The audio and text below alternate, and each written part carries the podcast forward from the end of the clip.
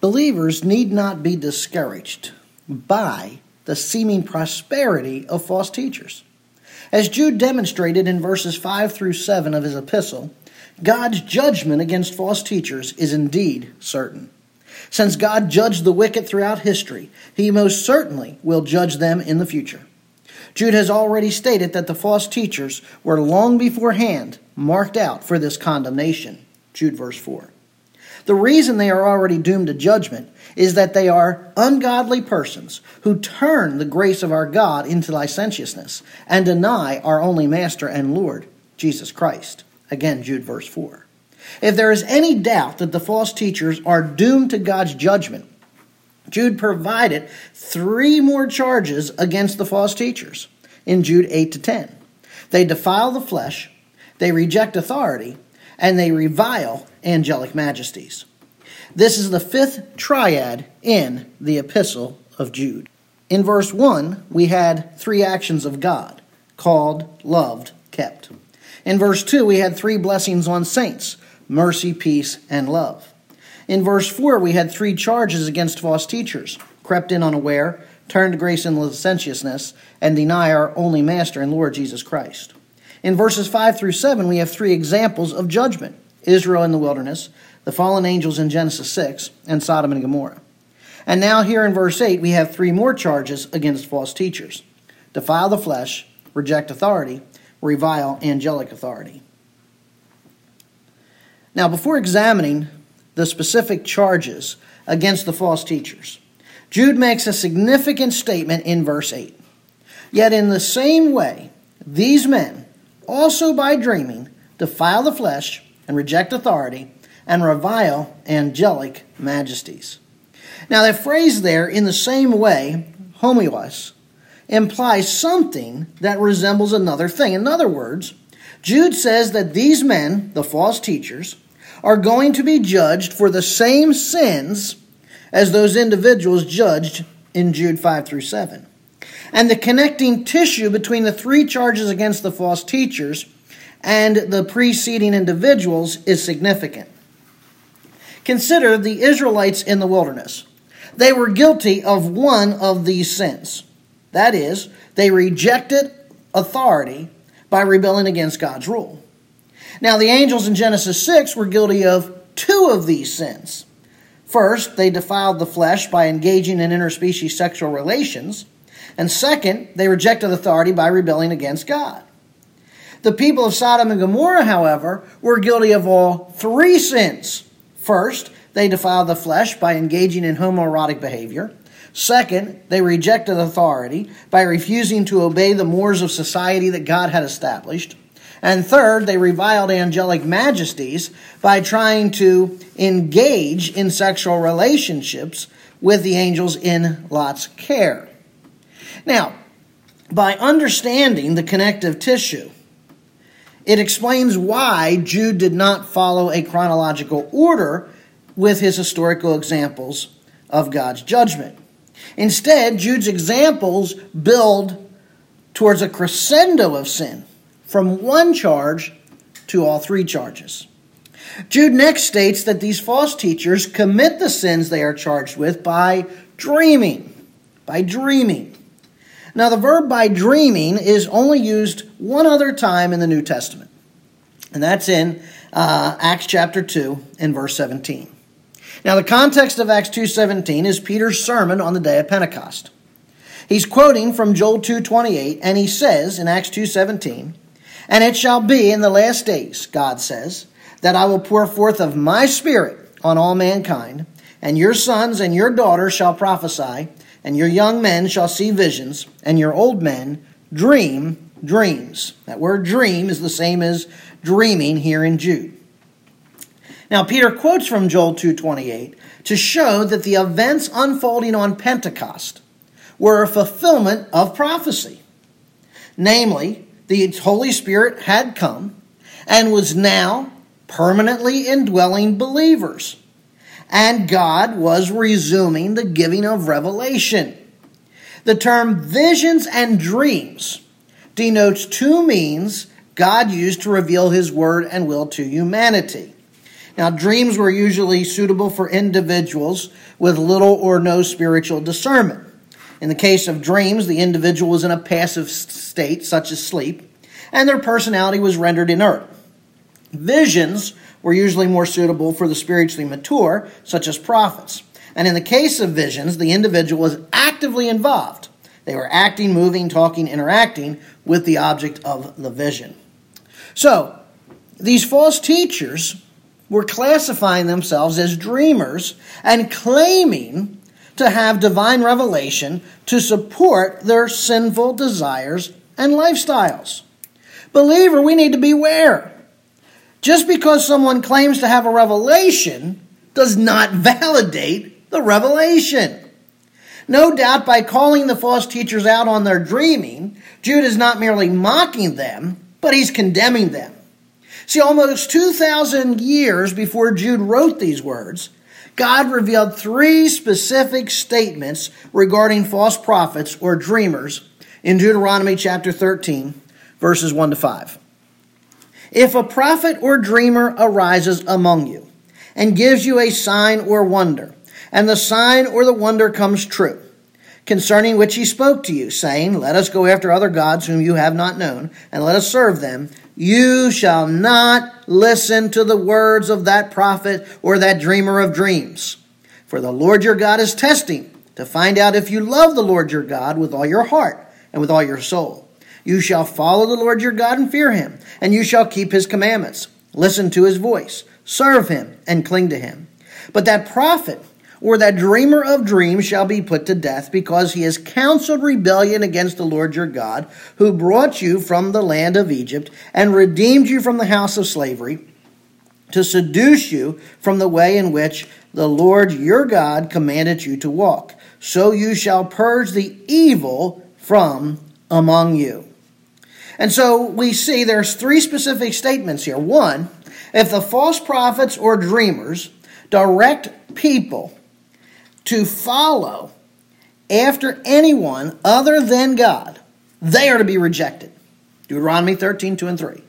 Two, if the false prophets or dreamers counsel people to rebel against Yahweh, they are to be rejected. Deuteronomy thirteen, five. And three, if the false prophets or dreamers attempt to seduce people from walking in the way of the Lord, they are to be rejected. You see, these false prophets or dreamers are under the penalty of eternal damnation. And furthermore, believer, we are to purge false prophets or dreamers from the church. Paul directly quotes this admonition in First Corinthians five thirteen. Remove the wicked man from among yourselves. He's directly quoting Deuteronomy thirteen, verse five. Now, how are believers to determine? How are we to determine who is a false teacher? Well, Jude's already laid out three charges. As we contend earnestly for biblical orthodoxy, we need to be on the lookout, believer, for those who attempt to creep into the church unnoticed, who turn God's grace into licentiousness, and who deny the only Master and Lord Jesus Christ. And now to those three charges, Jude now adds to be on the lookout for those who defile the flesh, reject authority, and revile angelic majesties. And so in Jude verses eight to ten, we have more charges against false teachers. More charges against false teachers. Now, as we lay these out, we're going to lay them out as charge four, five, and six. Charge one, we've covered. That was they crept in unaware. Charge two, turn God's grace into licentiousness. Charge three, deny the only Master and Lord Jesus Christ. So let's begin with charge four. They defile the flesh. Verse eight, part, first part of verse eight, defile the flesh. So the fourth charge against false teachers is that they defile the flesh. Now the verb defile, meano, refers to being morally corrupted or contaminated. The Septuagint uses this Greek term, maiano, to translate the Hebrew term, teme, translated as defile. Now, in the law, God warned his people against defiling themselves with immorality. Specifically, the Hebrew term was associated with those actions considered sexually impure or abominations. Leviticus eighteen, twenty-three and twenty-seven to twenty-nine. Do not defile yourselves by any of these things. For by all these, the nations which I am casting out before you have become defiled. For the men of the land who have been before you have done all these abominations, and the land has become defiled, so that the land will not spew you out, should you defile it, it has, as it has spewed out the nation that has been before you. For whoever does any of these abominations, those person who do so will be cut off from among their people. Now, what are those actions viewed as abominable? Well, if we were to take the time to go through Leviticus eighteen, God specifically says those actions that are abominable or that defile are incest, extramarital affairs, that is adultery, pedophilia, homosexuality, and bestiality. And so these false teachers, claiming divine permission, were engaging in such immoralities as incest, adultery, pedophilia, homosexuality, and bestiality. And Peter previously warned believers to beware of the false teacher's sensuality in Second Peter two two. Many will follow their sensuality. Now the word sensuality, asalgia, refers to a lack of restraint and indulging in all kinds of evil and moral impurity. The terms in the plural indicating that there's multiple acts of evil and moral impurity. In other words, such a person, these false teachers, have no shame or restraint. And sensuality or moral impurity is the hallmark of those who cast off God's law, such as the antinomian Gnostics. And it is such moral impurity that attracts many to these false teachers. Now, Peter was very specific in Second Peter two fourteen when he stated that false teachers have eyes full of adultery, that never cease from sin, enticing unstable souls, and having a heart trained in greed, accursed children. Notice that they have eyes full of adultery. Now the word adultery there is feminine and denotes an adulteress. William Arndt translates the text this way: eyes that are full of desire for an adulteress, that is, they are always looking for a woman with whom they commit, commit adultery. In other words, false teachers lust after every woman they see as a potential sexual conquest. In their view, a woman is nothing more than a thing to be used to fulfill their desire. And furthermore, their eyes never cease from sin. That is, their lusts are never satisfied. They move from one victim to the next victim. And not only do they engage in sexual promiscuity, but according to Second Peter two fourteen, they are enticing unstable souls to do the same.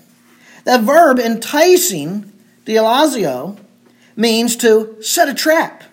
In, in the context, it means to lure or seduce someone into sin. Unstable refers to someone or something that lacks stability or firmness. In this case, unstable refers to immature believers who lack doctrinal stability. And as such, they are easy prey for false teachers who entice them to engage in promiscuous and sensual behaviors without any fear of judgment. Now, when Peter said that their hearts were trained in greed, he implies that false teachers exercise their hearts in excessive and immoderate desires. And by connecting the term greed with adultery, Peter insinuated that their excessive and immoderate desires are not merely for material objects, but every type of promiscuity and sexual deviancy. And as such, Peter states that false teachers are accursed children, or literally children of the cursed. You see, to be accursed, katara, is to be liable to the penalties contained in a curse. Specifically, Peter has in mind the curse of death that God placed on false teachers in Deuteronomy thirteen five. That prophet or dreamer of dreams shall be put to death because he has counseled rebellion against the Lord your God. And while physical death was in view, it pointed towards that future judgment that resulted in the, or results in the second death, that is eternal separation from God in the lake of fire. And so, the one, one way in which to determine if someone's a false teacher is, are they defiling the flesh? If they're engaging in one of the sins of Le- Leviticus eighteen, that is incest, adultery, pedophilia, homosexuality, bestiality, then you may be dealing with a false teacher. Now, the charge number five. They reject authority. Verse eight, part B, and reject authority. So Jude's fifth charge against these false teachers is that they reject authority. Now, the term authority here, kuriates, is a singular person noun. Now, the singular usage of kuriates, authority, never refers to human or angelic authority in the New Testament or in the Septuagint. The use of kuriates in the Didache, A D ninety to one hundred, and the Shepherd of Hermas, or Pastor of Hermas, A D one sixty, sheds light on whose authority Jude has in mind. In Didache four one it states, "For in the place the lordship is spoken of, there is the Lord." Now, the term lordship in Didache four one translates the singular form of kuriates and specifically refers to Christ's authority. In the Shepherd of Hermas, or Pastor of Hermas, Similitude five six one, it states, "You see, he said that he is the Lord of the people, having received all authority from his Father." Here, the term authority translates the singular usage of kuriates and is directly applied again to Christ's lordship. Hence, we can state with confidence that Jude's charge of rejecting authority refers to the rejection of Christ's lordship or authority. Now, both Jude and Peter have previously stated that the false teachers deny Christ's authority. In Jude four, Jude stated that the false teachers deny our only Master and Lord Jesus Christ. In Second Peter two one, Peter stated that they are denying the Master who brought them. The verb deny, arneomai, means to refuse to recognize or acknowledge. That is, the false teachers deny Christ's authority. They refuse to recognize or acknowledge his authority. To deny Christ's lordship or authority is a theological denial. See, it denies his deity. However, not only do they deny Christ's lordship or authority, Jude now states that they reject it. And the verb reject, atheteo, means to reject something with contempt. Hence, Jude is charging these false teachers with a rejection of Christ's lordship or authority. And such rejection should be considered a practical denial. That is, they want to be free from Christ's authority. They want to be an authority without being under any authority. And that is without any accountability.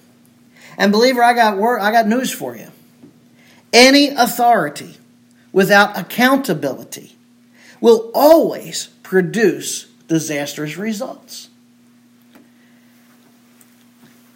Now, again, notice what we have here. The rejection is seasoned with contempt. That is, they utterly scorn Christ and his authority. Peter made a similar charge against the false teachers in Second Peter two ten. He stated there that they indulge the flesh in its corrupt desires and despise authority. And the verb despise there, kataphroneo, means to express hate through ridicule and contempt. Hence, these false teachers both deny and scorn Christ's lordship. As well, when someone rejects Christ's authority, they believe themselves to be free from his law and thus free to live as they please. Psalm twelve four, "Who have said, with our tongue we will prevail, our lips are our own, who is Lord over us?" Sadly, they do not realize that those laws, which they ignore, have penalties and consequences attached. As Paul said in Galatians six seven, do not be deceived. God is not mocked. For whatever a man sows, this he will also reap. Now again, we're talking about false teachers. But believer, you need to examine yourself. Maybe you've never come out and verbalized that you reject Christ's authority or his lordship. But if you're disobeying his law, you're practically rejecting or denying his lordship. And if that's the case, my friend, you need to repent of that. You need to confess and forsake that. Because if you love him, you'll obey his commands. Now, the sixth charge, charge number six, they revile angelic majesties. This is going to take us from the end of verse eight through verse ten. And revile angelic majesties. But Michael the archangel, when he disputed with the devil and argued about the body of Moses, did not dare pronounce against him a railing judgment, but said, the Lord rebuke you. But these men revile the things which they do not understand, and the things which they do, which they know by instinct, like unreasoning animals. By these things they are destroyed. So Jude's sixth charge against false teachers is that they revile angelic majesties. The verb revile translates the Greek verb blasphemeo. It means to speak irreverently or arrogantly in a manner that blasphemes or hurts the reputation of someone or something. In particular, they blaspheme angelic majesties. Doxa. Now, the plural form of the Greek term doxa, typically translated as glory, here refers to angelic majesties. Peter also used the term doxa to refer to angels in Second Peter two ten. They revile angelic majesties. The Septuagint translates the term gods in Exodus fifteen eleven, who is like you among the gods, O Lord, with the Greek term doxa. Hence, the translators there understood the verse to mean that Yahweh was distinct and greater than angelic beings. As well, using doxa to refer to angels is found in several Dead Sea Scrolls and Jewish literature.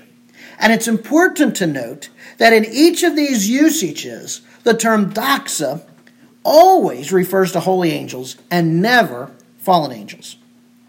And so these false teachers are arrogantly slandering holy angels. Now, what does that mean? Well, there's a few interpretations behind their slander. One, false teachers mock the idea that their immorality made them easy prey for demonic forces. Two, they slandered angels by belittling them for being judged by Christians. First Corinthians six three. Do you not know that we will judge angels? Three, the false teachers ridiculed the angels because of their role on the day of judgment. Matthew sixteen twenty-seven. For the Son of Man is going to come in the glory of his Father with his angels, and will then repay every man according to their deeds. And four, it's also plausible that the false teachers criticized the angels' role in revealing God's law to humanity. Acts seven fifty-three. You who received the law as ordained by angels and yet did not keep it. Galatians three nineteen, why the law then? It was added because of transgressions, having been ordained through angels by the agency of a mediator. Hebrews two two, for if the word spoken through angels proved unalterable. See, criticizing the angel's role in God's revealing of his law would fit the spirit of the antinomian Gnostics who were inflicting themselves on the scattered, slandered saints to whom Peter and Jude wrote. That said, I believe all four views are likely in play. Now, in slandering angels, the false teachers demonstrated the truthfulness of the old adage, fools rush in where angels fear to tread. And to underscore their folly of slandering angels, Jude provides an example from the pseudegraphical text, the Assumption of Moses, in verse nine. Now, Jude's reference to the Assumption of Moses does not make it a divinely inspired text. It does validate, however, that it is a divinely approved historical record. Now, the Assumption of Moses discloses, discloses a dispute between Michael the archangel and Satan over the body of Moses. It states, quote, Joshua accompanied Moses up Mount Nebo, where God showed Moses the land of promise. Moses then sent Joshua back to the people to inform them of Moses' death, and Moses died. God sent the archangel Michael to remove the body of Moses to another place and bury it there. But the devil opposed him, disputing Moses' right to, to honorable burial. The devil brought again Moses against Moses a charge of murder because he smote the Egyptian and hid his body in the sand. But this accusation was not better than slander against Moses, and Michael, not tolerating the slander, said to the devil, "May the Lord rebuke you, devil." At that the devil took flight, and Michael removed the body to the place God commanded, where he buried it with his own hands. Thus no one saw the burial of Moses. Now Jude notes here that Michael was an archangel. An archangel is an angel of rank or importance.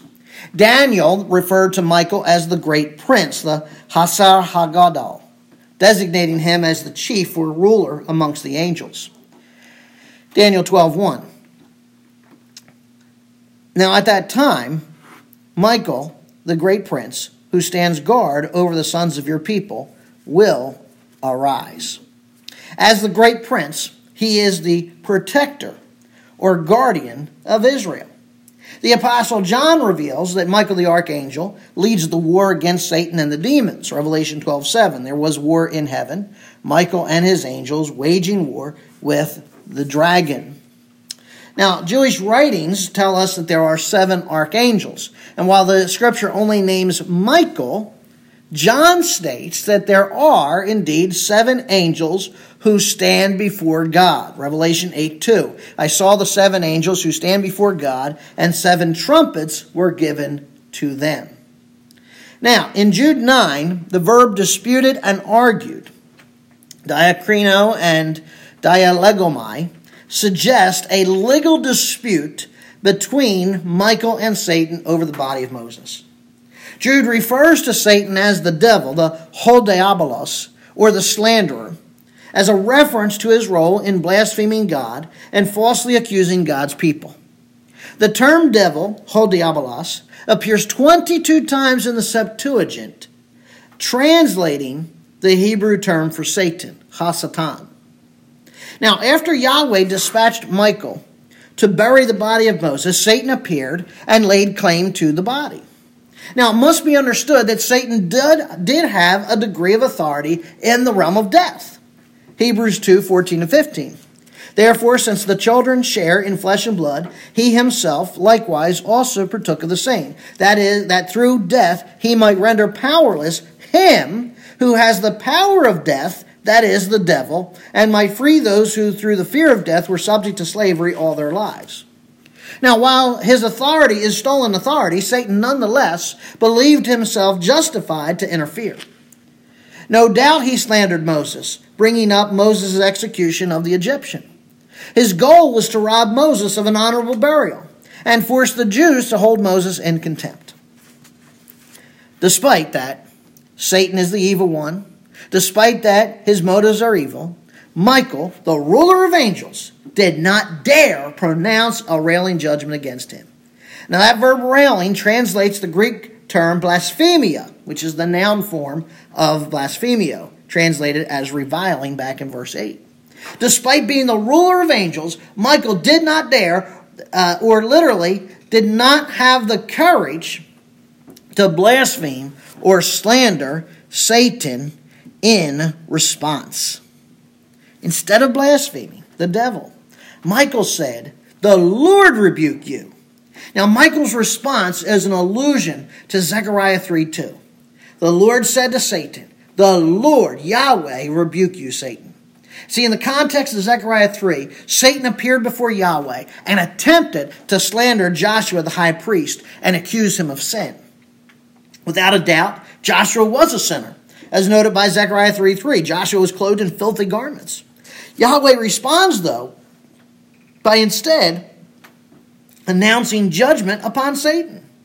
And it's worth noting as well, besides judging Satan, Yahweh declared Joshua forgiven and vindicated in Zechariah three four. "I have taken your iniquity away from you."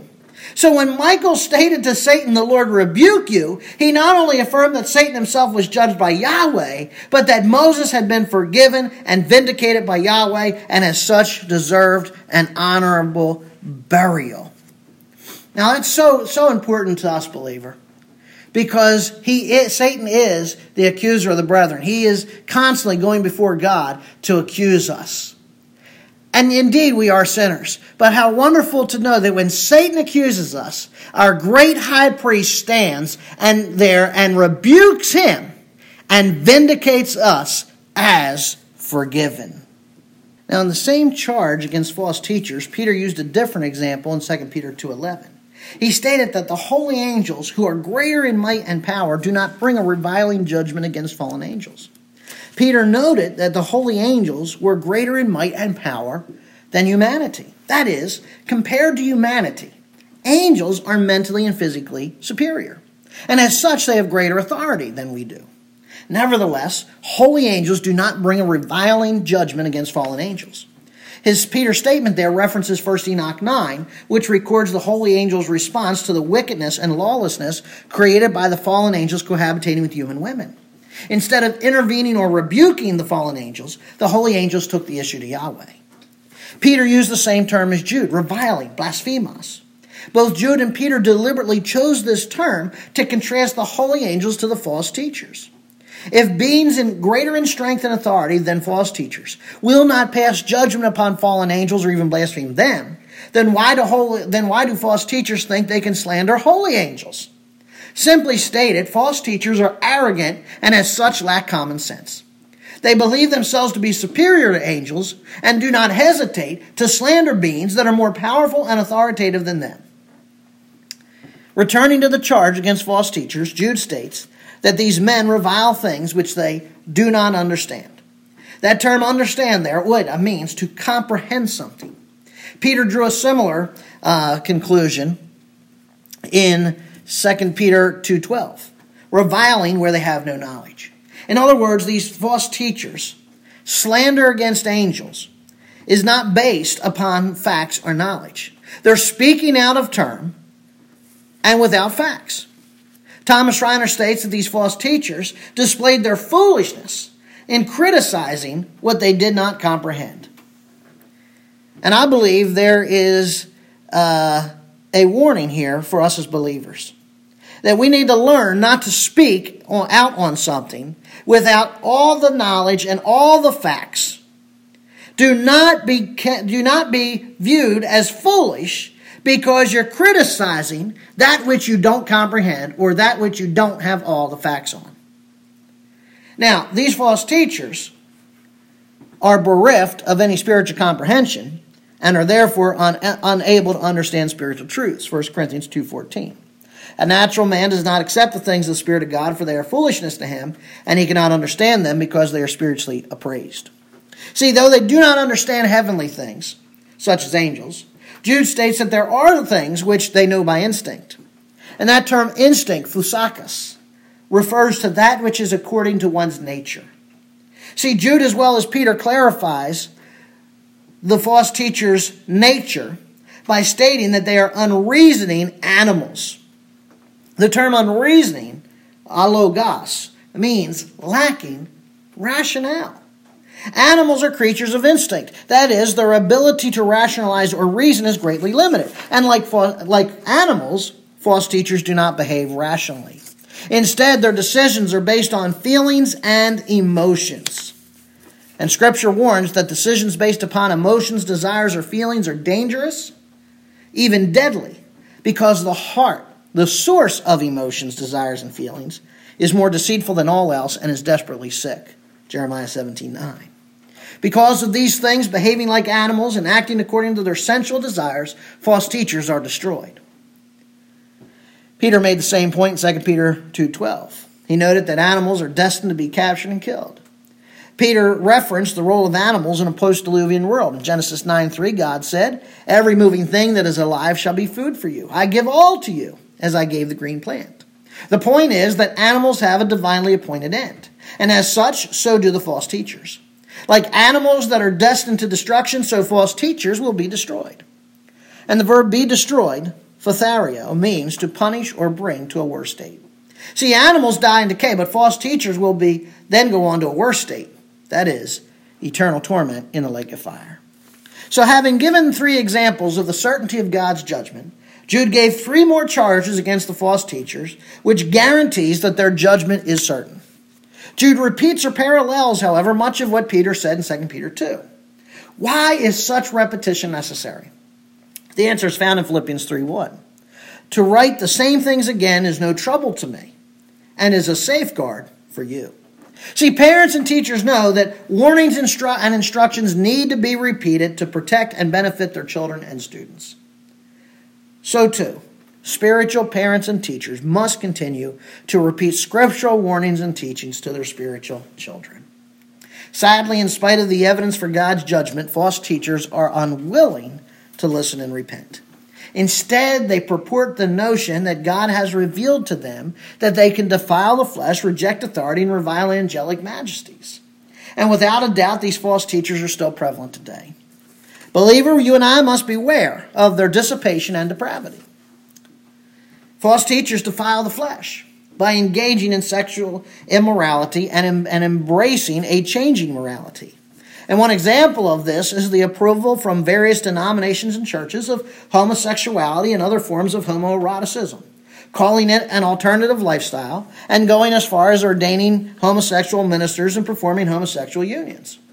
Now, before moving on, I mean, I think it's necessary for me to speak briefly to this issue of homosexuality. The Bible wholly condemns homosexuality. From the beginning, God intended for the union of marriage to be one man, one woman. Though homosexuality is condemned, God does offer forgiveness to all who will repent. And as well, God's grace and mercy can provide them with the means of resisting urges to engage in homoerotic behavior.